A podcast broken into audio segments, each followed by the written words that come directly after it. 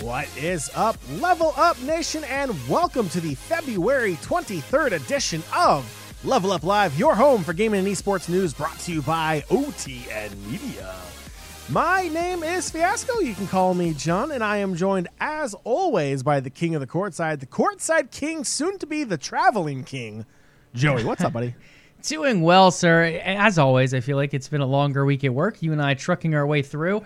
I know you have close of month stuff coming up here soon, and that's always a good time. How dare well. you? How dare you bring that up? I know. We're getting there though. You can feel the tension. It's like a you can feel the vibration of it coming along. Um, the big footsteps of the end of the month closing. Um, but yeah, overall, I mean, boss. it's been it's been an interesting week in game. I'm gonna ignore that. Uh, it's been an interesting week in gaming overall. Uh, a lot of legal stuff going on. Obviously, this Microsoft Activision thing feels like has been the headline for over a year at this point. Uh, literally last January.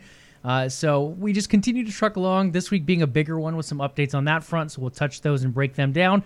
On top of that, we have some big legendary people of the industry. Um, one of them in particular, the head of Resident Evil or the founder of Resident Evil, the original creator of Resident Evil, uh, moving on from his current spot at Tango GameWorks. We have some other horror news on that front. Hogwarts Legacy possibly getting a TV show, a PlayStation State of Play, John, and that is just the beginning, the icing on this cake of news to come. yeah, it's uh, it's a fun show. There, there's a ton to cover here uh, today as well. So, Nation, before we even dive into that, make sure you do your homework, and that means you're following the show on social media. That's on Twitter and Facebook at Level Up Live. That's at LVLUP Live. And while you are on Twitter, make sure you follow Joey at Courtside King. Follow myself at Fiasco. If you're watching here live on Twitch. Welcome. This is the place to be. You can see those handles right now on your screen uh, below the mugshots you're currently looking at. If you are listening to the podcast of the show later on down the road, check out the show notes. We'll have them down there for you as well. And Nation, while the live show on Twitch is the place to be, like we just said, we are available on podcast form as well. Check out the Level Up podcast available on your podcatcher of choice. And extra credit, as always, earn Joey's eternal love and affection by using your Amazon Prime gaming sub or whatever the hell we're calling it this month on OTN Media today. It's twitch.tv slash OTN Media. Use your Prime sub today. Joe, you teased on it a little bit. I don't know if we need to go over everything we're talking about again today. Uh, so I think we could probably just skip over that and go right into the drink of choice. Joey, the beverage for the last show for the month of February in the year of 2023. Man, I hate to be that. I actually forgot to grab something. So I have about half a water bottle here. So uh, I will probably be parched by the end of this one. Uh, Joey, you and I can put our half water bottles together and create one full water bottle uh, for today's show because I also have a half bottle of water because uh, I just got back from having uh, some amazing Mexican food and I had a margarita. Uh, so we're leaving it there. There you go. Uh, so my drink was before the show. It was a pre-game, pre-show beverage. What do we call that? Taco, thir- Taco Thursdays? I actually had fajita. So how about that? Yeah. Fajita Friday, John. You're a little early on that one.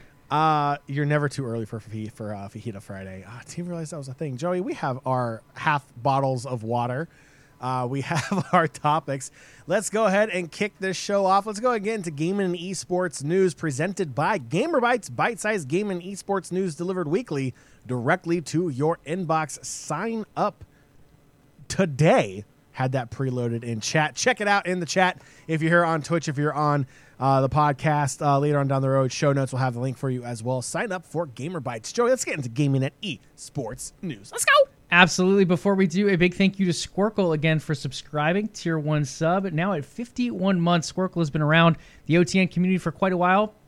Always very much glad to have him here in Twitch chat as well as on the Discord, uh, as well as jumping into games and lobbies with us. It's been a minute since we played together, but hopefully we'll get together and Squirkle can school us again here soon. What an OG. For like, real. Seriously, what an OG. He has been around for a minute. Absolutely love his presence in the community. With that being said, I know he's here for the gaming and esports news, so let's jump right in. Microsoft and Activision, John. Again, it's been in the news. It's been in the news for quite a while. We try not to cover it every week because it feels like it's in the news every week, uh, but eventually we do get those bigger pockets of news. This week being one of them.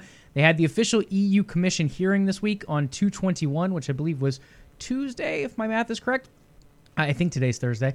Uh, formal decision is due on April 11th. So, about two months from now, a little less than two months, I guess, at this point, about a month and a half uh, away, we will hear that formal hearing and what the EU Commission rules on that particular acquisition. But let's talk about the new news that came out of this week. The first one being Nintendo. We heard rumors of this before, it was offered before. Now it is a signed 10 year binding contract with Nintendo to bring Xbox games and Activision titles like Call of Duty to Nintendo gamers. Uh, a lot of questions about the statement. What does it mean, Xbox games and Activision titles like Call of Duty? Does that mean we're going to see Halo going to Nintendo Switch? It doesn't sound like that is the case, at least for now. With that being said, there are games over there, right? You have Minecraft is on Nintendo Switch, it's on PlayStation. Minecraft Dungeons is on both of those. Uh, we've seen Xbox exclusive games eh, like Ori and the Will of the Wisp go over there as well. Uh, so I wouldn't be surprised if there are other games do I think Halo goes over there initially? Probably not. I'd love to send it over there. Um, but I do think we will see some other Xbox games eventually make their way. But the big statement here, especially with the regulators and Activision in mind, is Call of Duty. Uh, John, if you had a Switch, do you plan to play Call of Duty over there? Because to me, that doesn't sound like the most pleasant experience on the current Switch model. Uh, no. And look, there are some games that are built for your computer or for your console and to be played on a big screen. Call of Duty is one of those games. I'm I'm sorry. That's I'm I'm a boomer in that thought apparently because uh, mobile uh, FPS games are are hot. They pop off. I just for me, I would not play it on a Switch. It's not a selling point for me to buy a Switch. Why? Because I already own an Xbox. I own a PC, so everything I can get on a Switch with this 10 year deal, I can already get in two locations already. But for those Switch gamers out there, maybe. Um, you know, maybe you're a parent and you have a Switch for your kid, uh, and your kid is early teens and they're starting to maybe I'm not to say you grow out of Nintendo games because I still do I still do love me some Mario Kart, I still love me some Mario Party, uh, and some of the Wii games are still fun to this day. Let's be real here. Um, so you don't really age out of Nintendo, but let's say you're looking to get into more intense games like Halo, like Call of Duty, like uh, Starfield uh, games that are going to look better on TV because they're supposed to be graphically intense, not just you know souped up N64 models uh, put on a handheld. This is a great way to kind of ease gamers into that next age bracket, if you will, of gaming. Uh, I think it's a great deal. I think it's a massive win for Nintendo. First off, I mean, geez, now you can play all of Nintendo's catalog on your Switch, and now a ten-year contract uh, with Xbox uh, that if this deal goes through with Activision Blizzard, you can possibly get a Call of Duty. Uh, if World of Warcraft does truly go to console, you might be able to get that as well. StarCraft, all these amazing titles. Uh, Heroes of the Storm, if that thing's still around. There's so many great things that can happen now on the Switch platform for the next decade. It, it, it's a massive, massive win for Nintendo, but it's also a massive win for Microsoft because this is just now an example that they're not looking to hide Call of Duty behind the the Xbox uh, console only, uh, like Sony is trying to say Microsoft is going to do if this deal goes through. This is a massive win for for Nintendo and a massive win for Microsoft in a completely different sense for the acquisition of acquisition uh, of of acquisition of of Activision Blizzard. Yeah, you try to say Activision and acquisition right back to back. That that is a tough one. Um, huge win, massive, massive win for both parties. Huge hit against Sony and their argument, centering this entire fight around Call of Duty's exclusivity. In their mind, to Xbox only took a massive hit. Wow, John, I think you broke that down excellently. I mean, overall, that's the big thing, right? Like Nintendo gamers get Call of Duty, whether they're going to stray away from Mario Party and Zelda and everything to play it, who knows? Uh, but it is one of the most popular games in the world year over year. Call of Duty also oh, massive sales. It feels like in every market. On top of that, you mentioned the other big point on Microsoft's side. Does Microsoft care as much about those sales? Probably to some degree, but the bigger thing here is now this moves their acquisition forward. It says, hey, we've said we're going to give Call of Duty, we've written up these agreements, and now we're actually getting signed agreements coming back. Again, this is a 10 year binding contract with Nintendo. Uh, Nintendo has still not come out and said they fully support the deal, uh, but signing contracts like this and staying silent as an opposition, I think, kind of shows that while they don't want to get super involved, they want to just be the Nintendo that coasts along, sells their product, increases the price after it's been out for a few years, and then sells it again a couple years later It's just the Nintendo way. It's worked for decades, uh, and they'll continue to do it. But now they will do it alongside Call of Duty once again, returning to the platform. And I could be wrong, chat, but I believe this is the first time since the Wii that we see a Call of Duty game over there. Uh, again, assuming this deal goes through. Who knows if it actually happens? If it doesn't. Uh, and on top of that, it will be same day as Xbox, so we're not going to see a delayed release. It will be the same day with full feature and content parity. Uh, Geoff Keighley asked about price parity. I think that was pure silliness. Yes, the price will be the same. The only difference being Xbox Game Pass. If they want it for free, if they want it for that Game Pass sub, they're going to have to put Game Pass on the Nintendo Switch. Do I see that happening? Probably not in the near future. Um, but that's the only way you'd get that full parity across subscription services as well. Okay, next up, the other big piece of news, and this one Sony was not happy about at all. Uh, NVIDIA and Microsoft have signed a 10 year agreement. They went into this commission with NVIDIA, uh, NVIDIA, NVIDIA as a witness against Microsoft, stating that they were arguing on the side of cloud not being equal if this deal goes through for Microsoft. Well, uh, NVIDIA came out of this shaking hands and practically hugging Microsoft very tightly. Uh, they got a 10 year deal out of this one, including all Xbox PC games now coming to NVIDIA's GeForce Now service. Again, 10 year deal on this one as well. And as we said earlier, Sony is obviously not happy with this. Uh, NVIDIA was kind of that number two backer with Sony alongside Google. Uh, Google has filed a few uh, a few uh, disclaimers or so coming out and saying they don't support the deal. And then in other markets, they didn't say anything. But over in Europe and the UK specifically, Google is one of those op- opposing factors or forces. Uh, NVIDIA was pretty much right alongside Sony. And I think every market they went out there, uh, and it wasn't that they strongly opposed the deal. I think they went in hoping they'd get something out of it, and they obviously did here. Uh, a 10 year agreement is huge. And on top of that, giving parity for all Xbox games across PC for Nvidia and Xbox. I mean, John, this this to me is even bigger than Nintendo. We knew the Nintendo one was coming. This one, I think, threw a lot of people off. They were not expecting this at all. I, I need the Oprah meme of of Oprah handing out L's to Sony. You get an L. You get an L. You get an L. Sony's taking all the L's this week. Uh, it's absolutely insane. I mean, if you're Sony, you feel like you just caught your lover in bed with Microsoft. Uh, and I mean, if you're Joey, you're happy you're in bed with Microsoft. But uh, if you're Sony, you're not happy that Nvidia flipped sides. I mean, it's like, you know, it's it, I, it's absolutely insane. Uh, it it's such a massive flop uh, of sides for Nvidia, uh, who has partnered with Sony, which feels like for freaking ever. Now all of a sudden. Uh, you know, in, in, the battle of cloud gaming, which a lot of people are recognizing is as the future of video games going forward, recognizes the strength and uh, market position of Microsoft and the Game Pass and the popularity of it, and sees the numbers. I mean, again, we'll bring it up, uh, and this affects Sony directly. Take a look at MLB The Show.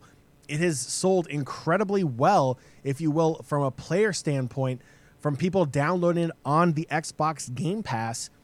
They've increased sales. I mean, Joey, you and I have talked about it before. We spend more money on a game that we don't have to pay $60, $70 for every year. Uh, you know, who knows? Maybe we're, you know, a thousand stubs short of getting an item in game or getting a card for our diamond team. Um, and it's just easier to pay the $2. Yeah, I'll pay the $2. Why? Because I didn't drop 70 on the base game to begin with uh, it's easier to justify making those payments, and then your microtransactions increase, and so on and so forth. Nvidia recognizes that this is a great deal for both parties, and a massive slap in the face to Sony. Joey, it's it's a brutal day to be a Sony fanboy uh, with all this news coming out this week. Yeah, it has been a little rough on the Sony front, uh, and they're still opposing this very strongly. One of the comical moments that came out in the press conference after the hearing, uh, the hearing was behind closed doors, but the press conference open to the public or at least related press afterwards we saw the president of Microsoft, or one of the presidents over there, come out and hold up the 10 year contract that was offered to Sony. Uh, obviously, Sony did not sign it. They are sticking to their guns for now. I do think they'll come around at some point and sign some kind of deal uh, if this does look like it is going to proceed and be allowed through uh, with the EU, the UK, CMA, and eventually the FTC. But I think they are going to wait it out try to see what kind of concessions they can get from it outside of just that 10 year agreement, and then kind of play their cards as they come. Uh, with that being said, here is how the parties now align. In the for category for the deal going through, we have Microsoft, Activision, EA, Take Two, Valve, Nvidia, Tencent, the largest EU's worker union and the largest US workers union. Against it, we have Sony in all markets and Google in select markets. Believed to be in favor, but not publicly in favor. Again, they did just sign a 10 year deal, but they haven't come out and said they supported the deal, and that is Nintendo. And then not opposed to the deal is all other major publishers. That's your Konami, your Sega, your Square Enix. None of them have come out and made a statement on the deal. So for now, we're going to say they're not for it, they're not against it, they're just not opposed to it because uh, they have not written in any opposition as of yet. So overall, John, again, we're kind of looking at the bigger regulatory bodies here with the EU, the CMA for the UK, as well as the FTC for the US. They're still biting things out. They have concessions that might need to be made to fulfill their asks or whatever they may be at this point because they are kind of shifting here and there. Um, but overall, at least with the games publisher side of things, it does seem like most support this deal at this point. Okay, anything else to say on Activision Microsoft? Again, we don't want to spend the whole show talking about this. Uh, it's been a good, juicy 10 minutes there, kind of catching you guys up to speed. The next date for the EU, again, is going to be, I think it was April 14th, April 11th. So that's when we'll hear the decision on the hearing that was this past week, or earlier this week, rather. Uh, and then from there, we still have some other dates for the FTC coming up, as well as the UK CMA. So we'll bring those as they come out. Uh, but for now, it's still not the prettiest situation. Sony and Microsoft still kind of working through uh, their issues on the front of Call of Duty and vice versa. And then on top of that, what the commissions end up deciding could easily sway the way things play out as well. So we'll keep you guys up to date as new information comes in. But Nation, just real quick, it, it is a sad week for the Sony fanboy out there. So so do me a favor, if you know a Sony fanboy or you come across one in the wild give them a hug. They're going to need it this week. It, it's a very, very brutal week, and they're going to need the hug. They're going to need the love and affection. Give them a hug and tell them it will be okay. Call of Duty will still be available on PlayStation. Yeah, it will. I mean, regardless if a deal is signed or not, Call of Duty will be on PlayStation. It sells way too well. Microsoft has made that very clear. I mean, even the commissions have made that very clear, which, in my opinion, argues in favor of this deal going through. Uh, but overall, yes, it will still be there, as John said. On top of that, they got a state of play today, which we'll be touching on a little bit later in the show. Next up, and one we're not going to spend a ton of time on, Tango Gameworks founder, studio head, and industry legend Shinji Mikami is set to leave the studio after 12 years with the developer. This comes on the heels of a very successful launch from one of his proteges over there in Hi Fi Rush, and it is a project helmed by others at the studio. So his protege uh, over there, John Johanas, kind of taking the lead on that project. On top of that, it's kind of a segmented team from the other one that was working on some of the other games uh, that we've seen come out of that studio before. Um, overall, John, I think this is just it's something that happens very often in Japan and really throughout the world. Um, but Ch- Japan seems to make a bigger ordeal of it, and that is kind of allowing the younger generation to make their way forward in the industry. And I think that's mainly what we're seeing here. Now, whether Mikami retires or whether Mikami ends up going on to a different company, uh, I do think he probably still has some design direction left in him, whether that's as a consultant or a heads on lead designer. Uh, I do like the fact he is noticing the talent at Tango Gameworks, saying, hey, I'm not going to hold you guys back. I've obviously had my spotlight with games like Resident Evil, The Evil Within from Tango Gameworks itself. Uh, recently, Ghostwire Tokyo, another project of his. I think this is purely him making room for new people to come through, knowing that the studio is in a good place, especially after Hi Fi Rush la- launched to so much praise, uh, acclaim, and really great ratings as well all around. You know, Joey, that is a practice I wish we would adopt here in certain uh, realms of, of business or career paths in this country. Uh, having the older generation, not to be ageist or anything, but to recognize their time is up there's younger talent coming up and to get out of the way. I'm talking to all of you 80 plus year old politicians and I'm talking mm. to all of you 90 plus year old CEOs that are just, you know, penny pinching and just being weirdos out there. Get out of the way, give some money to the people who need it. Uh, like everyone under the age of 40 making still 30K or less a year. Uh, what was, I believe, uh, the last uh, says uh, close to over 60% of the American population is making less than 40K a year. Yeah, so do me a favor, just get out of the way. Let people move up in, in these companies. Get out of politics. Let the younger people take over, uh, and, and we'll go for there. It's as simple as that. Just let's adopt that going forward. I mean, it really is a good thing. And it just shows, like, right, you feel like you're leaving the company in a good spot. He feels like it'll continue on. And now he has proof of it with Hi Fi Rush doing so well. Uh, it just shows that the studio is full of talent and that talent is taking things in a different direction where that studio was purely really just rooted in horror with stuff like the evil within which again is not a bad thing horror games definitely have their place but i think now it's allowing some of the legs to grow out a bit more for it to take root in some of these other genres. Like again, if you guys haven't played Hi-Fi Rush, I still think it's probably my game of the year at the moment. Now, will that stand? Probably not. I mean, you have Spider-Man 2, you have Starfield, you have Zelda Tears of the Kingdom. All of those three will probably surpass it.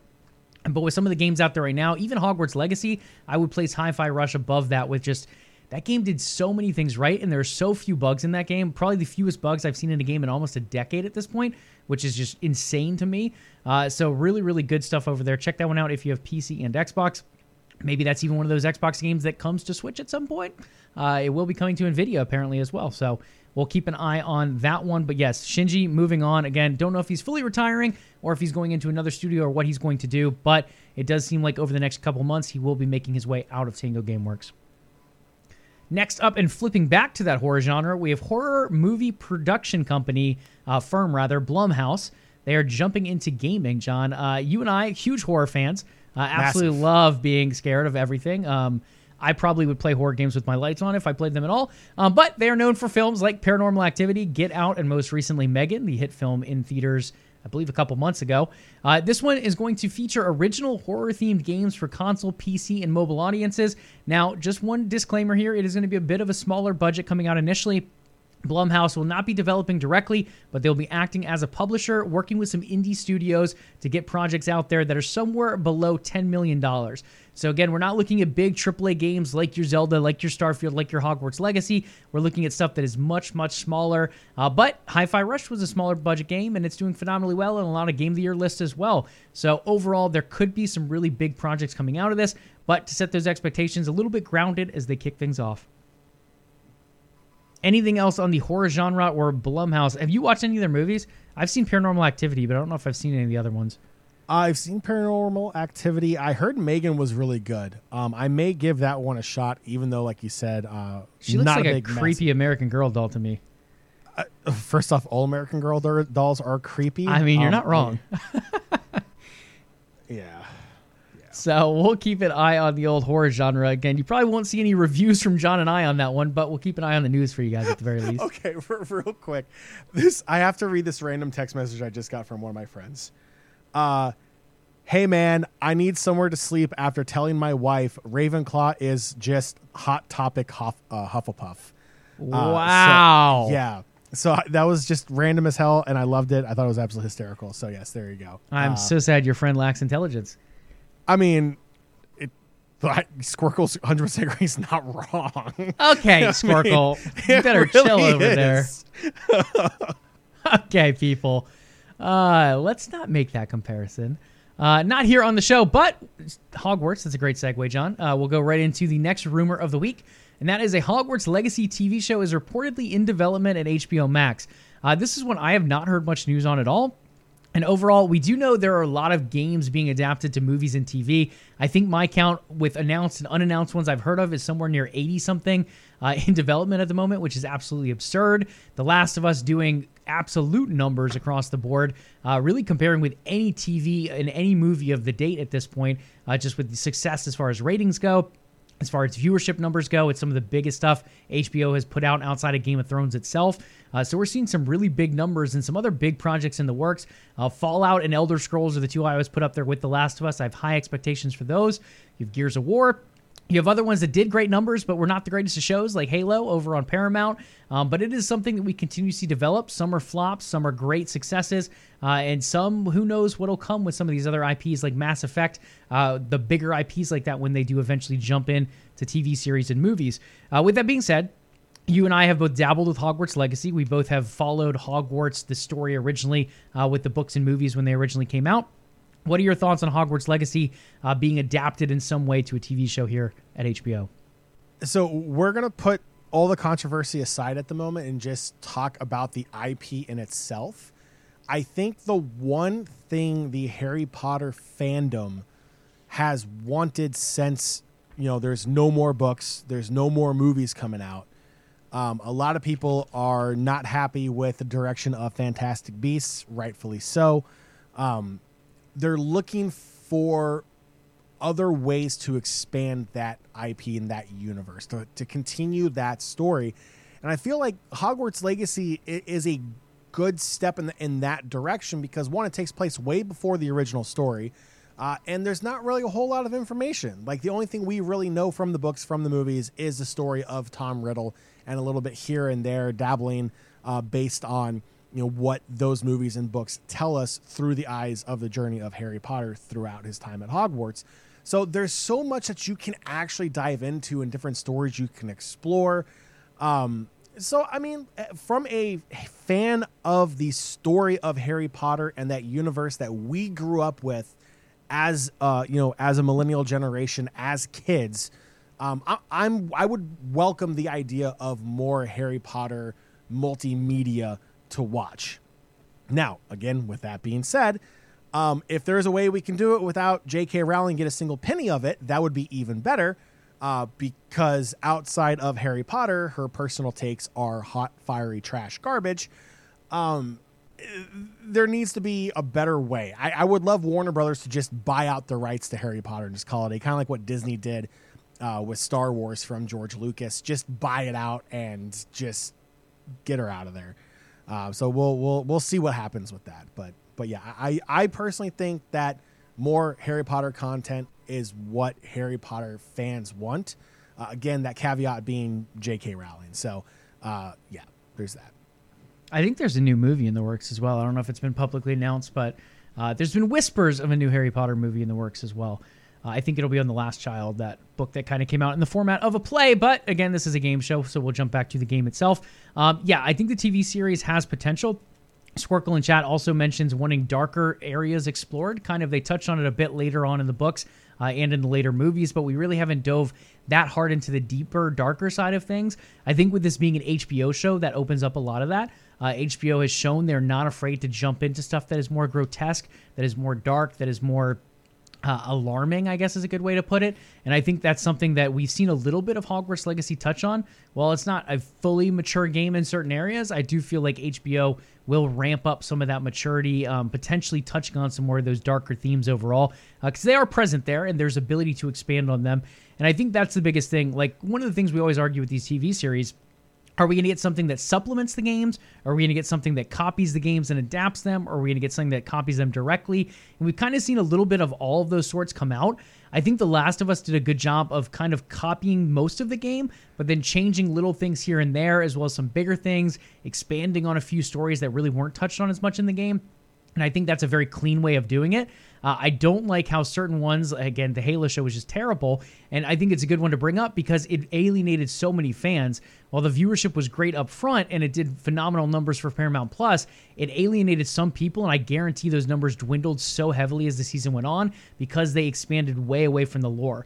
And it wasn't something that they in, deeply enriched in the lore and then kind of went to other I guess other groups or other segments, right? Like that's one thing we've talked about. If you want to do something, root it in the lore, and then you can kind of take it off from that main protagonist, which is a direction they could have taken. They decided to add in this whole nother team alongside the protagonist and then take it completely out of the lore, uh, which ended up just being a giant mess. So I think that's the thing where a lot of these companies need to pay attention to. Like, don't alienate the fan base, stick with the lore, and then from there you can spin it off or you can make little adjustments here and there, but it still needs to be rooted in that lore overall. Agreed. Root it in the lore. Um, use this the success of the video game as an idea of where you want to go, and that's what we're seeing with HBO Max reportedly in development with it. Um, and the other takeaway is that Ravenclaw is hot topic Hufflepuff. Uh, so with that, uh, Joe, I think I think we're good to move. I'm gonna flap my Ravenclaw wings here in a minute. Um, but first, let's take some flight over to PlayStation. We had a PlayStation State of Play today. Unfortunately, neither of us got to watch it because it was inconveniently timed right at the end of our work days as we were working our commutes back home. But we do have some of the news to touch on just based on things we've read about it afterwards. First and foremost, the big showcase effect here was 15 minutes of the new Suicide Squad Kill the Justice League. We got to look at some more gameplay of that game. And John, the rulings are in. A lot of people are not excited for this game. Uh, this is one that is from a pretty good studio in Rocksteady, known for their Batman games, known for that really fluid combat. Uh, unfortunately, this game just getting a lot of hate uh, a lot of people not liking the way the combat looks, thinking things are certain lackluster in areas. Uh, it is supposed to be kind of a co op game that you play alongside three other friends, or at least that is an option to be the style of play. Overall, uh, um, Yeah, I don't think it's the worst looking game, but it kind of gives me those Gotham Knights vibes where it's something that I feel like is lacking in areas where it's not maybe as polished as it could be, even through the delays, where it feels like the story might be there, but the gameplay itself still needs a little bit of a brush up. Uh, I'm kind of on the fence with this one. This to me is kind of like a Game Pass PS Plus game or maybe a discount ba- game later. Again, I really wanted it to succeed, but I just I think this one's headed toward flop territory at launch. you know, I, I don't I don't get what it is with DC games, but I honestly cannot name more than maybe two DC games that weren't bad. Uh, there's a lot of hype around it. I mean, Gotham Knights, Joy, I, I fell into the hype as well. The reviews came out, the gameplay came out. It, it didn't look all that great. The graphics didn't even look that great for the current generation, for the current technology that we have available, not just in PCs, but in, con- in uh, console gaming as well. For whatever reason, DC just keeps missing the mark, and I don't and I don't know why. I, I, really, may, are they just going to the wrong studios? Are they trying to develop um, a game around something that maybe DC fans aren't thrilled about? I don't know, because like when you watch DC content on HBO Max, whether you're watching Titans, whether you're watching Peacemaker, uh, that's that's good entertainment. That is good multimedia. It, it makes for a good TV series. The movies don't really stack up that well against Marvel. Uh, you can kind of make the same argument for Marvel versus DC and TV shows also, but I would argue DC tends to be a little bit more darker. Uh, justifying the reason why it's on HBO is because they can get away with a little bit more intense and, and, and graphic storylines versus Disney Plus. Uh, so I, I, don't know. I, I, I want this game to do well. I want DC to to thrive and have a healthy competition with Marvel in the 21st century. But it's very frustrating uh, when we see games like this come out and the fight mechanics. You can just watch it and you scratch your head and you go, "You spent all this time on this game, all this money on this game, delaying this game, and this is still the current state of the game, or was the current state of the game uh, to the point where you feel comfortable enough showing it to the public?"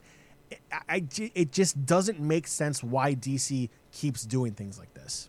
I mean, I do feel bad for them in a sense, right? Like they've been yeah. tossed around recently. Like AT and T spun them off. Then they have this Discovery situation. Discovery's like, hey, everyone, would anyone buy these studios? And we had like bids from Microsoft and Sony and Google and Amazon and all these companies a lot of those undisclosed, but we can kind of assume that they were involved here. Uh, we're making bids on the studios, so all these people are like, "Hey, are we even going to be working by the same company?" And then on top of that, you have like the James Gunn DC stuff going on, and DC kind of rewriting their overall structure for their approach of TV shows and movies. So I don't want to say it's had a giant impact on these games, but as a developer, I mean, I got to be like, what is even the future? Like, what does the next month look like? Yeah. Everything continues to be spun. All these games are being canceled left and right. Our game here has been delayed multiple times. Uh, so it just feels like uh, almost like they're in a little bit of a muck. They just don't really know 100% what's going on. Now, I don't want to defend them in coming out with a game that doesn't look great because not every game is going to be hit or miss, right?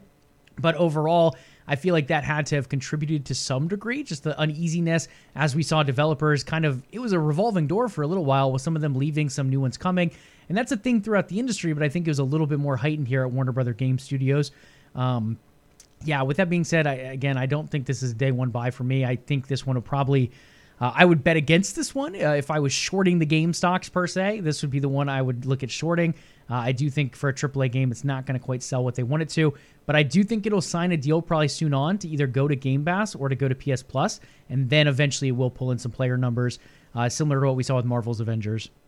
Yeah, and, and I feel like even with Marvel's Avengers, there's there's issues with that game also uh, that may or may not be corrected with the DLC that came out along that lifespan of advent- uh, uh, Adventures as well. But um, my issue is is that like e- even in the cutscene we're watching right now on Twitch, uh, when Harley Quinn opened up the shipping container, the textures did not look good. The guy inside the container when he was standing up looked like a PlayStation 1 model uh, of a character trying to stand up. It was blocky. It didn't look good. And that's a cutscene. That that is a cinematic cutscene uh, of an in-game moment. Those are usually the most polished things ever. When you take a look at Blizzard and World of Warcraft, their cutscenes are absolutely insane. They put time and effort into those cutscenes. They look very different than the in-game graphics. I just it, it, it's things like that that makes you scratch your head and go, why even bother? Like, why even bother make this a cutscene if you're not going to put the time and effort into? Again, it's obviously not the final product, but they're showing it off for a reason. They're showing it off on a PlayStation 5. So this is what we can tend to assume the game is going to trend looking like. Uh, so cool moments in here. You know, the the the zoom in on the faces, the textures look great, but the overall, so far from what we've seen, I, I'm I'm not impressed with it right now. Yeah, I think it definitely leaves a lot to be desired, and it seems to be the uh, organized opinion of a lot of different journalists and gamers out there who do YouTube videos and such as content creators. Uh, a lot of people were hoping to kind of go into this. They were feeling lackluster about it initially, and then hoping it was going to turn their opinion around with this latest 15 minute update but unfortunately it does not look like it has done that. Uh, if anything, it's pushed them a little bit further away. So we'll keep an eye on how that ends up dropping when it eventually does come out and what those reviews look like. Uh, but for now, it seems like to uh, hamper those expectations a little bit, or temper them rather. Next up, we have a few of the games we're going to touch on here. Again, it's kind of I don't want to say it was a super lackluster showcase, but it definitely was missing a few of those gems that usually stick out in these PlayStation showcases. Uh, for those on the Discord, I did tell you to kind of lower expectations ahead of time. I, I heard it was going to be pretty VR heavy with not too many bangers involved, um, but we did have some cool stuff like Destiny 2. First, we're going to hit on Humanity, though. This is from the team behind Tetris Effect. John, we can go ahead and play this demo. Uh, it is an interesting looking game. Uh, Humanity kind of being one of the highlight indie games per se of this particular showcase. Uh, overall, John, I mean, this is just a very weird looking game. Uh, it's kind of a follow game. You play as a dog, I believe is a Shiba Inu, if I remember correctly, uh, kind of leading the way of these people in this puzzle like game. Uh, it's definitely one that doesn't stick out to me that much, um, but it is one of the ones being talked about on socials quite a bit. So you are literally a sheep herding dog, but you're herding people instead of sheep. More or less. And I think you look like some kind of celestial element of a dog. This, look, I- I'm going to piss a lot of people off with this. I don't care. This is as dumb as Power Wash Simulator is. Okay, whoa, It's wow. so. What's the point? You are sheep herding people. I just. Why? Why? Yeah. Why is that a game? What? Why is Power Wash Simulator a game? Why are you paying money to play any of those games? I just look. Okay, cool. Okay. Oh, whoa, they have there's lightsabers in this? and there's lightsabers. I'm retracting that example now. This is what happens when we don't watch this before the show. That looks badass. That looks really badass now. Hey, yeah, this thing is quite trippy. Wow. Oh, And it looks like you can build your own levels too. Like look, at look at this. See, this has gotten so much better in my in my 45 to a minute rant here. Uh, it this is great. I like with optional now. VR as well, John, for the original and the VR too. could care less about VR because why? Because it's still too expensive uh, to hop in, and it's still not worth it in my opinion. Uh, yeah, humanity. Uh, I want to be a sheep herding digital dog, uh, moving people around with lightsabers. Wow, bark, bark, boomer. You love to hear it. Um, but yeah, if you guys want to check that one out, Humanity May 2023. Uh, don't do not call me out like that. oh, hey, Siri wants to talk about the weather apparently. Um, outside of that, speaking of weather, Destiny 2 Lightfall, quite a bit of weather going on there, Guardians. Uh, John, this was probably the highlight of the showcase in a lot of people's mind. Destiny 2, the newest expansion Lightfall, is set to drop later this month on February 28th. Uh, the Traveler, as you guys know, is that big giant ball in the sky, always involved in these new expansions with different aspects to it overall. And we do have a new look at Destiny 2. Uh, John, I know you have a little bit of a. A slight toward Destiny per se uh, from Destiny 1. They didn't treat you quite as well as you were hoping, and you haven't dove into Destiny 2, but it is continuing to go on strong. After a little bit of a rocky launch initially, it seems like they found their footing consistent updates back to back. We had the Witch Queen last year, and now Lightfall ready to kick off this February. Cool, great. When's Destiny three coming out for the game that was never supposed to have more than one original Destiny with a bunch of expansion packs like World of Warcraft? When's Destiny three coming out? I mean, I hate to be that guy, but there probably will be a Destiny 3 at some yeah, point. I mean, uh, I, yeah. Anything else to say on Destiny Lightfall? I mean, overall, I think the vibrant colors are something that definitely stick out to me in the trailer. It seems very, I don't want to say 70s esque, but it definitely has some of those bright neons going on, a little Vegas strip action. Uh, but on top of that, some new baddies involved, some nice explosions, as you see here on the trailer as well. Uh, I think Destiny, again, does a very good job with these. They continue to expand the story while kind of mixing in new mechanics and changing the way old mechanics work all in one package. Uh, something that some other MMOs have not done the cleanest job with. I feel like Destiny, again, has kind of found their footing with that, and they are uh, overhauling some old systems that needed an update with this new expansion. On top of that, again, continue to bridge forth that story. Bringing in new elements, bringing in new characters, and bringing in new guns, cosmetics, and the like. Um, overall, I mean, I think the launch trailer looks pretty solid who the hell is this guy that has smoke coming out of his head? And that and that is a ripoff of the Death Star. I don't care what you say. Um, who's this dude with smoke coming out of his head? Uh, I mean, I have not kept up with Destiny as well. I tried to play the Witch Queen and it wouldn't. It stopped updating at one point, so I had issues with it. And Bungie was taking too long to get back, so now it's just kind of sitting in my stockpile. Um, but overall, yeah, I mean, this one looks good. It, it, I'm tempted to dive back in, but MMOs always scare me. and it's just tough to keep up with some MMOs. I feel like there's just a lot to them. I saw that. I'm planning to ignore that. to games that had pandas to it. Very nice. Very nice. Uh, that and our Ravenclaw fan over here comment. Oh yeah, I mean Ravenclaw's, you know, like we said, hot topics Hufflepuff. Mm, congratulations. Oh my gosh, love it, love it. Yeah, John, you and your pandas and WoW, Pandaria action. I know. I'll tell you what. Time. My pan, uh, Joey. The the only time I ever played a Pandarian was like the like the 30 seconds you dabbled with World of Warcraft, and that was it. I've never gone back to that character. I have no desire to go back to that character at all. Uh, it was yeah. good times though. We had some little hot pot in that little Pandaren restaurant. Uh, did a dungeon or two. It went all right, and that was about it. You literally played for 30 seconds. Okay, that is not true. I played for like 30 days for the record. Yeah, because um, you bought the subscription for one month and then you never came back. That's true. I think I still have a WoW token, and if anyone wants it, adding characters you never use, good stuff. I have other characters, just the Pandarian's not one I'm interested in playing in right now. Mm-hmm. I have a Dracthyr I'm playing, so how about that?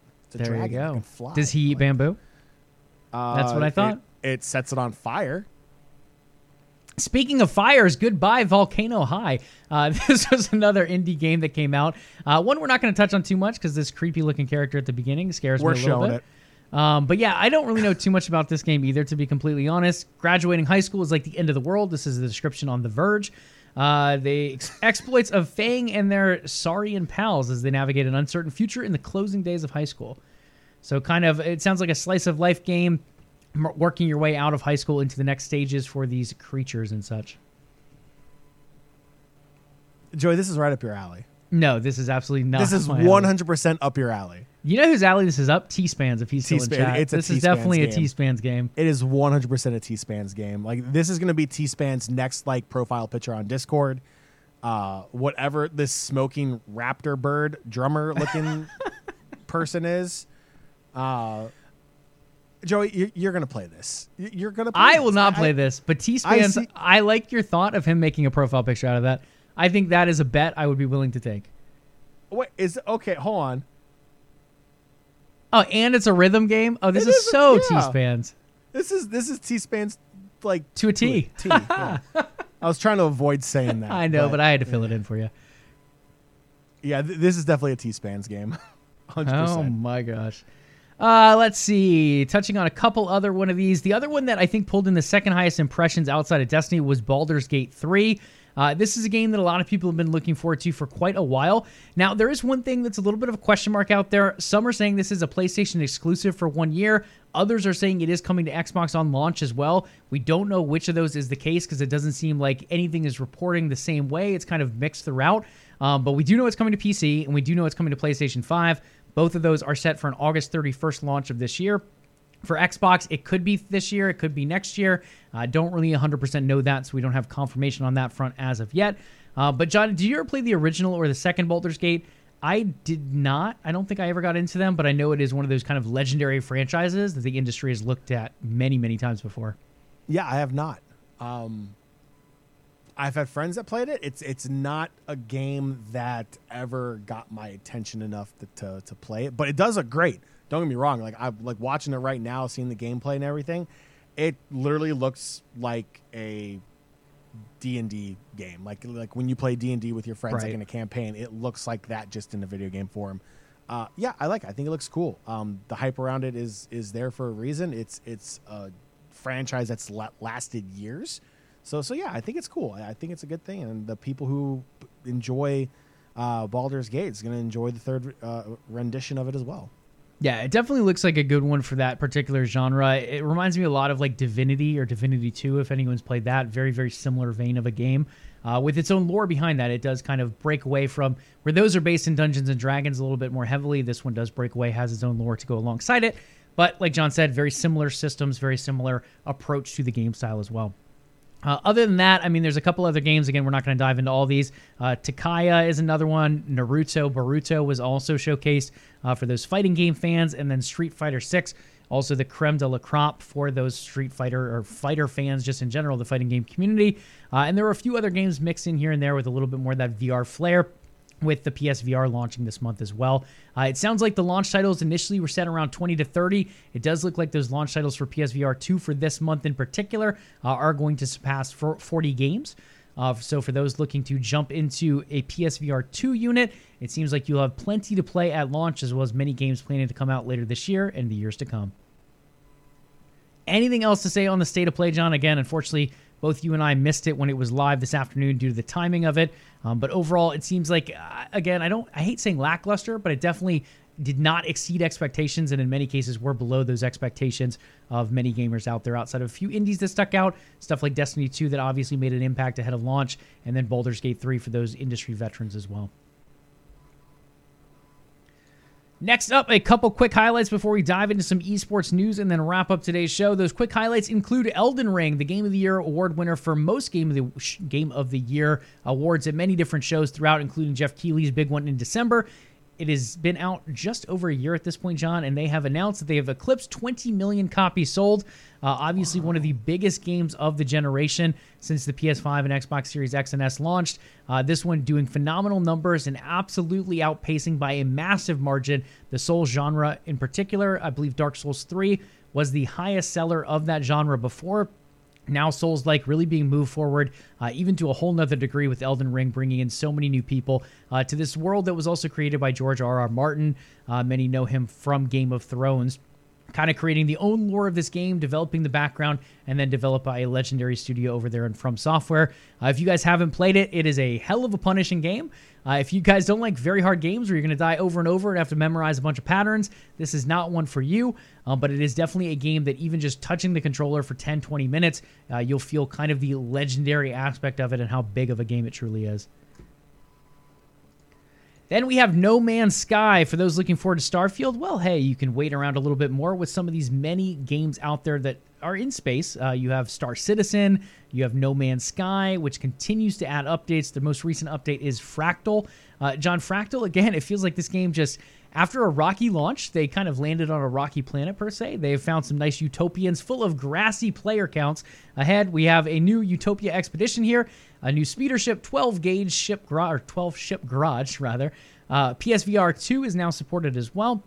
They have a new Wonders catalog involved, some gyro controls. You can use your left hand, so left hand up over there for pot of luck. Uh, HDR revamp, huge VR overhaul, and much, much more.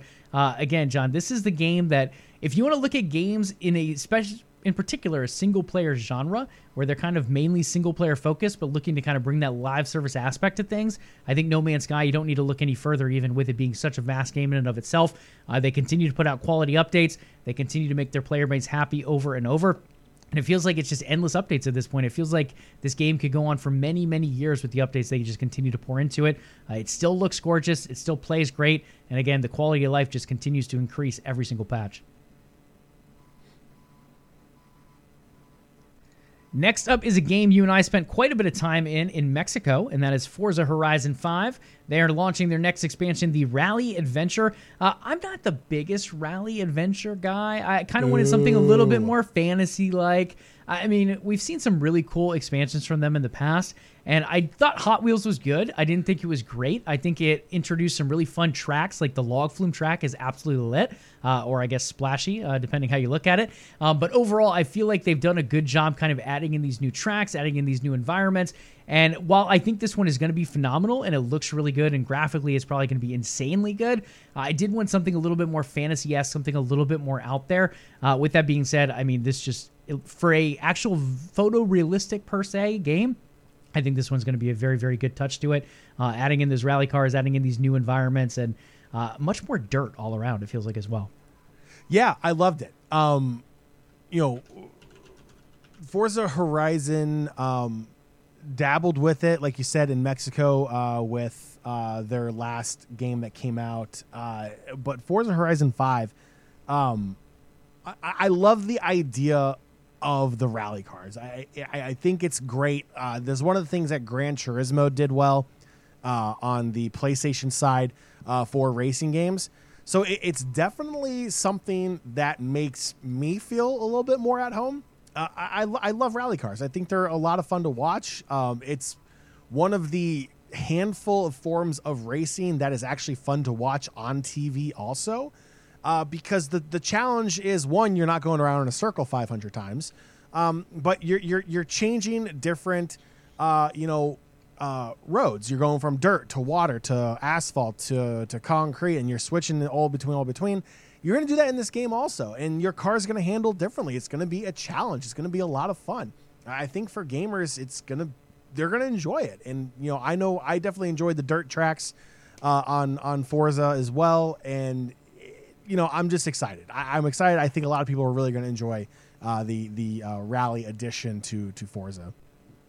Absolutely. So we will rev up our engines and jump into that one at some point in the future, John. But yeah, I'm excited. I, I have a feeling. I think some of my hesitation, outside of it not being kind of out there and fantasy like for an expansion to kind of differ itself um, from what we got with the Hot Wheels expansion, I think my other hesitation is just knowing how many times I'm going to spin that car out trying to go around tracks, uh, as well as switching those terrains, like you mentioned. So uh, it'll be it'll be a track that I probably use the rewind button on quite a bit uh, once that one does eventually drop again later in March on March 29th. Last but not least, for the gaming news this week, just one I want to shout out. So, we've been keeping an eye on these different independent studios that have popped up. Uh, this one in particular, I think, is going to be one to watch, and that is LOD or Elodie Games. I don't 100% know how to pronounce it. Uh, there are a lot of Riot Game veterans over there behind the makers of League of Legends. Uh, they were involved in some of the other Riot projects as well, uh, but most of them coming from that League of Legends background. This one is a new game that they have now gave us a code name, not an official name, uh, but it will be going by Project Skies for now. Uh, they're hyped to announce it. They kind of talk a little bit about what to expect. It's going to be a co op action RPG game set in the fantasy universe. Uh, so we're looking at stuff like a Diablo, a Path of Exile, a similar style to those being action RPGs. For the old time gamers out there, Gauntlet, if you guys remember that one, uh, for our boomers per se. Um, but overall, I feel like there is some good movement in that genre. Diablo has kind of dominated it in recent years. Path of Exile made some noise as well. Um, but I feel like something else with a little bit more of a lighter take, with Path of Exile and Diablo kind of taking that darker, uh, almost demonic in a sense, fiery type of path. I think there is some room for something a little bit more uh, I don't want to say happy, but hopeful, uh, something a little bit more playful and fantasy like. And I think this could come in there and almost be like a Genshin Impact in a sense, and kind of find a way within that like Genshin Impact happy goes lucky, but also challenging uh, aspects to it. Hopefully, not a gacha system game, um, but they do mention there will be new places, stories, and playable champions to be added regularly as well. So it does sound like uh, there will be some kind of live service aspects to it, and I don't 100% know how that's going to roll in as far as like microtransactions go. Uh, if John can buy 10 skins for Lux within the game, or if that does not end up rolling that way, uh, we'll have to wait and see. But it does seem like an interesting take on the ARPG genre, and I'm excited to see again what this studio full of some pretty big name veterans is going to produce. And Joey, not only that, you can see the Riot influence on this screenshot we have on screen right now on Twitch. Uh, that cute little fluffy person on top of what I think is a seed or something is Teemo's cousin. 100%. that is Teemo's cousin. It's got the hat on, it's got the goggles on. That is a scout, a Yordle scout spinoff, if you will. 100% related to Teemo. There you go. Wow. Yeah, Teemo's relation in the. And they say champions as well, playable champions. Are you there kidding you me? That is just Riot influence just bleeding on through to this game. So again, Elodie Games or Elodie Games, however you want to pronounce it, it is definitely one to keep an eye on. And this game is still probably a while away. Again, still using a project name, still only kind of give us some concept art, not really diving much more into what it actually involves. So we're probably looking at uh, 2025, maybe at the earliest would be my guess, maybe even a little bit later. Um, but definitely one to keep an eye on with amongst all these indie game studios popping up from industry veterans. Next up, and last but not least in today's show, we're going to slide on over into esports. It has been a little bit of a lighter week as far as championships and tournaments going on, uh, as a lot of them did wrap up in the past couple weeks in February. Uh, but unfortunately, there has been one big piece of news, and it's been a sad one at that. Uh, on top of FaZe Clan just continuing to decline in the stock market, the Guard, the ownership group behind the LA Guerrillas in the CDL and the LA Gladiators of the Overwatch League, have laid off almost all of their employees. Uh, it sounds like that includes corporate as well, so that C suite getting dropped all the way down to a number of their lower level employees, from social media managers to marketing brand managers. Uh, to player managers, pretty much throughout the whole organization. Uh, a lot of people, unfortunately, losing their jobs this week. For now, they are still fielding teams in multiple esports, but they are looking to sell franchise spots, uh, including those that we mentioned in the CDL and Overwatch League. Uh, John, unfortunately, this is a trend that's not new to just the guard. It's been kind of sweeping esports the last couple months and really over the past year at this point. And it's not only affecting the organizations, but we're seeing it affect some leagues as well with the way they're adjusting schedules to try to pull in new viewership and sponsors. Um, but orgs in particular are having a hard time kind of keeping up uh, with where salaries have gone. Esports has yeah. grown as a big buzzword. And with that, a lot of these player salaries have ballooned to honestly unsustainable rates at this point and with them being hard to sustain we're starting to see the decline of certain esports orgs teams games everything of the like uh, unfortunately the guard being the most recent victim here yeah, and I mean, you know, w- with you know some of the flack that the traditional esport um, leagues get, the, the, the traditional sport esports, I should say, um, the flack they get from the esport community. The one thing that they do decently is have a sustainable salary cap. And when you take a look at the NBA 2K league, uh, the player salary, uh, I would argue, is too low.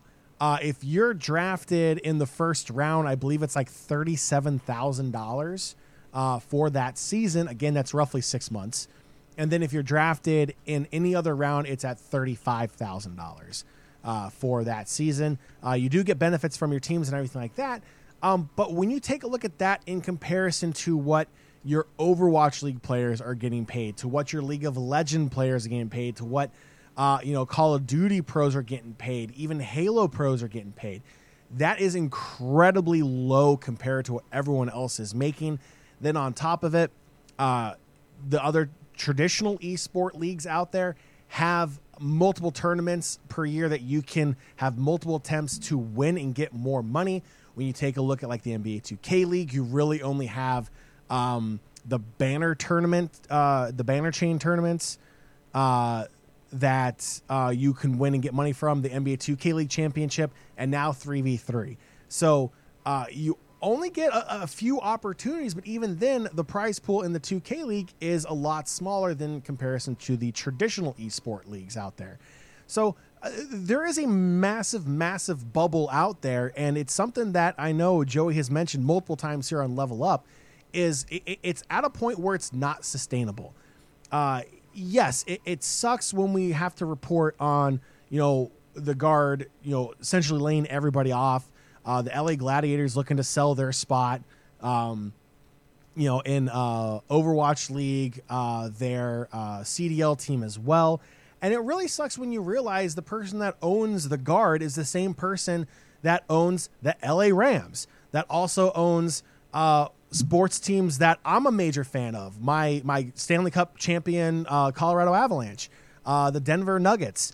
Uh, you take a look at uh, he also owns Arsenal. Yeah. So, so like if you're taking a look at like major uh, sports teams around the world that are worth even more than those two previous ones, he owns Arsenal. Who is in battle for the top spot in the English Premier League? That's absolutely freaking insane. His net worth is almost $13 billion. And oh, yeah, by the way, his wife is the heir to the Walmart fortune. So when you take a look into account of that, he's technically has links to the Denver Broncos also. The, the dude has money. Is this a case of a rich person cutting his losses? Most likely. He didn't see an income, he didn't see the profit coming in. We've talked about Overwatch League and the struggle that they've been going through, and all the reports of, of teams looking for legal action against Blizzard uh, in terms of uh, return on investment and what was promised and the money that was bought in. There, it's a really turbulent time in esports right now with the state of the current economy in the United States and how much esports has blown up in the past five, six, seven years, even maybe 10, 15 years, it's the spending's gotten out of hand. Like if you're a baseball fan, you're familiar with this. There's no salary cap in baseball, and people are signing nine year deals for almost $400 million. That's not sustainable for the long term, especially with dwindling attendance. What was that? Overwatch League had dwindling viewership also. There you go. It's a recipe for disaster. It happens in traditional sports. It's currently happening in, in esports. You back that with a bad economy, and, and this is what you see.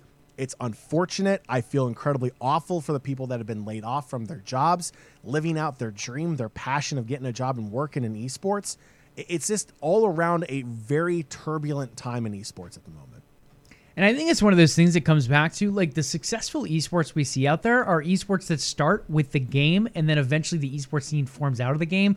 With stuff like the Overwatch League, it was set and it launched at the same point as the game. They had already had minor league teams working their way up. And sure, it's because esports is a buzzword. Esports is all around us worldwide, especially over in Asia, where a lot of these teams initially started. Uh, South Korea being where a lot of them were home based out of initially. But if you look at successful ones, and again, hate to bring them up in every example, but it feels like Riot Games just does it right.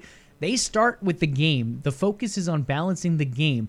Not only balancing it on a pro level, but balancing the game for everyone the best they can to kind of take that balanced approach. And we've seen League of Legends come out with probably the best esports scene in the world because of that. We've seen Valorant come off. And yes, while there was some esports aspects up front, they built them off of partly of a successful model of what we saw with League of Legends, combined with a successful model of what was available in CSGO, the most similar game to what Valorant was trying to become. So they're going off not from scratch because they already have this model with League of Legends, as well as this model with CSGO that the game is very similar to, and kind of combining them together into something that could succeed. And then from there, getting feedback from the organizations, from the players, from the coaches, not only saying, hey guys, this is what it's going to be let's build this together. And I think that's something where Blizzard in particular has lacked. I mean, you could argue Microsoft has lacked there as well with the HCS. Uh, you can argue a lot of the different esports scenes out there that are not run by Riot Games have kind of taken this lackluster approach where they've kind of either forced certain changes or they've decided to make decisions maybe a little bit earlier than the community was ready for them. And that's a lot of what we're seeing here with Overwatch League. And a lot of these owners, and I think a lot of this comes back on them. Sure, there were promises out there that are not being made, but these owners also didn't do their research. They're like, hey, we have millions of billions of dollars to throw out at things, and esports is a huge buzzword, and let's buy in while we can. There are some owners out there who are hesitant, um, like the Leonsis, for example, uh, with Monumental. They were given opportunities to buy into the Overwatch League and they decided not to. They didn't see the investment there at the time.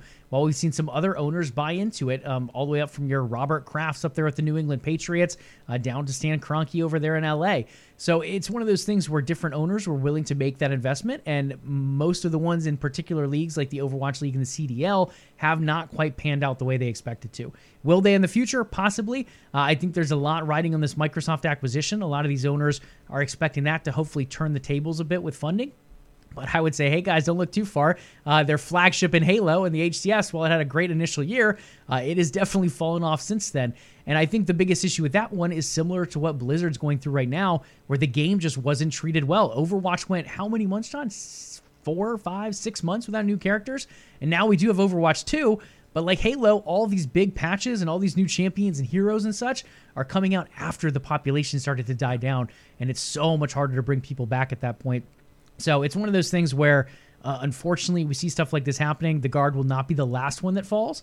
Uh, the guard will also not be the last one leading into leagues that fall. I think some of these other leagues, while they might not be crumbled completely, uh, we'll definitely see a downturn in the investments in them, whether those be from sponsors, whether those be from orgs, whatever it may be. Uh, I think esports as a whole, like you mentioned, it is kind of a bubble at this point, and we're starting to see that bubble burst a little bit as market correction makes its way through.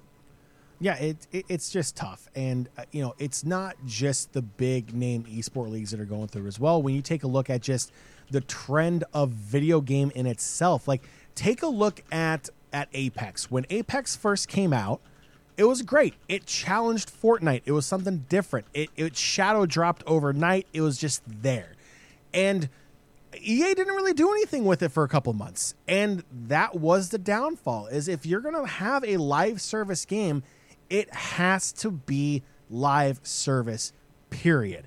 Going forward, you can't afford to take months off. I mean, take a look at, at, at League of Legends, like Riot. they have a patch like every two weeks. They're constantly correcting stuff. They're constantly putting out skins. They're constantly putting out champions, which is a little too many, but they're constantly doing things to keep the game different, to keep something new rolling out. And if there's going to be a little bit of a lull between now and the next patch, they tell you and they give you a roadmap. If you communicate with the gamers out there, they'll be happy. They'll understand. People aren't, gamers aren't horrible people. And it's the gamers that are probably going to watch esports also. That's going to be a good chunk of your viewership.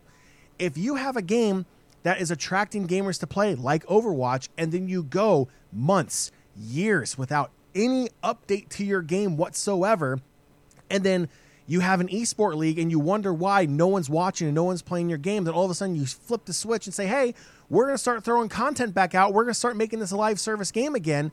Now you're fighting to get those people back after two months, three months, a year, two years of them finding other games or other media outlets that filled that time that they wanted to be playing your game in. Whether it's another video game, whether it's Netflix, whether it's Disney Plus, whether it's HBO Max, whether it's any kind of subscription based multimedia or video game or whatever, there is a lot fighting for the individual player's time.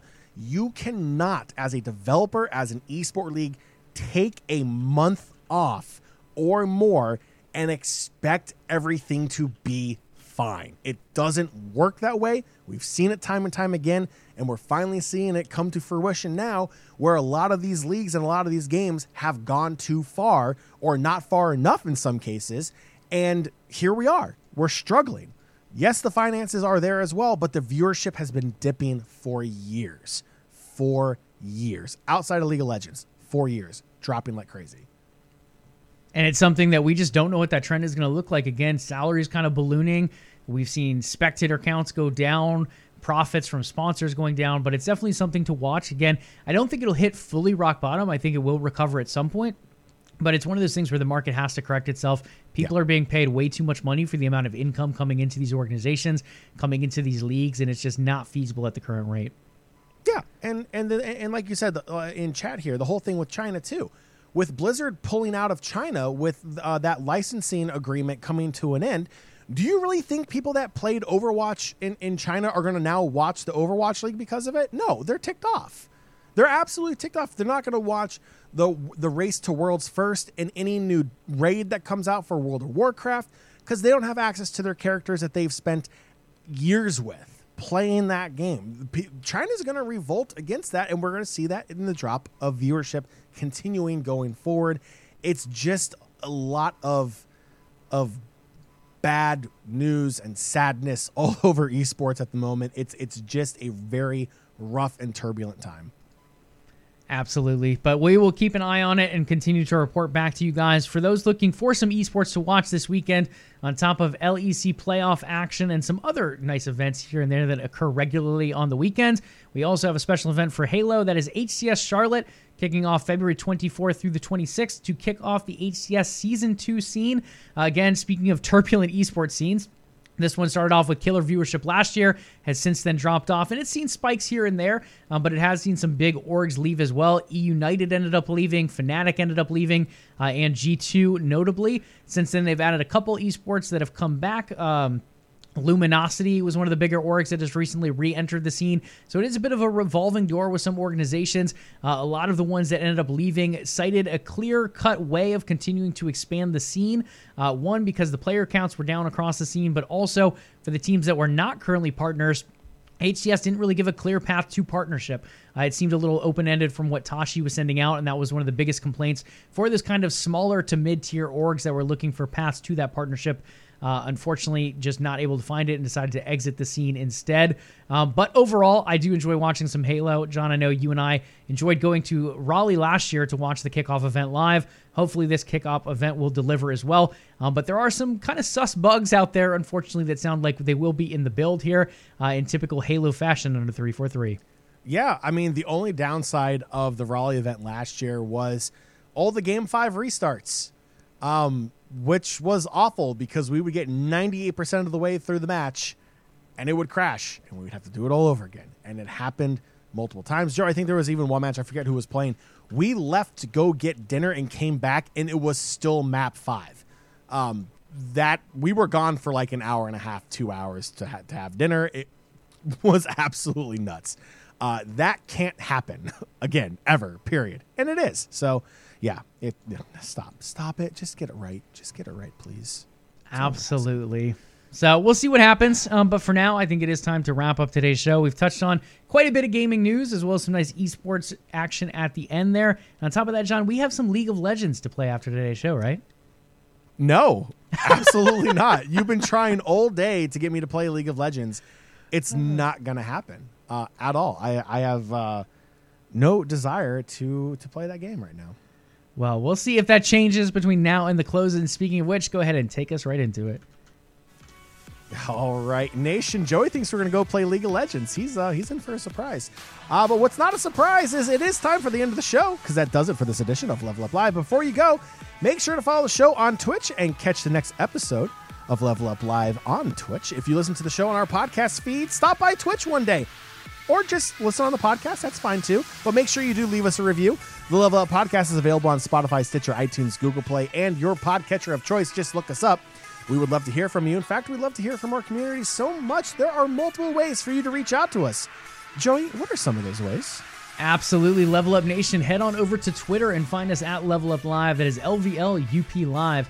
In addition to that, you can follow the umbrella company OTN Media as well on Twitter and Facebook at OTN Media, as well as on Instagram at OTN underscore media.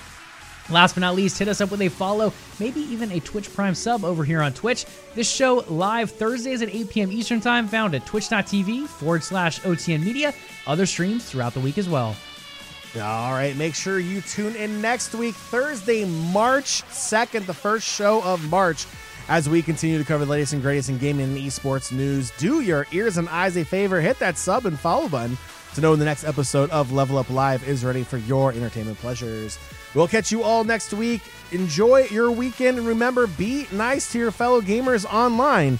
And as always, Level up.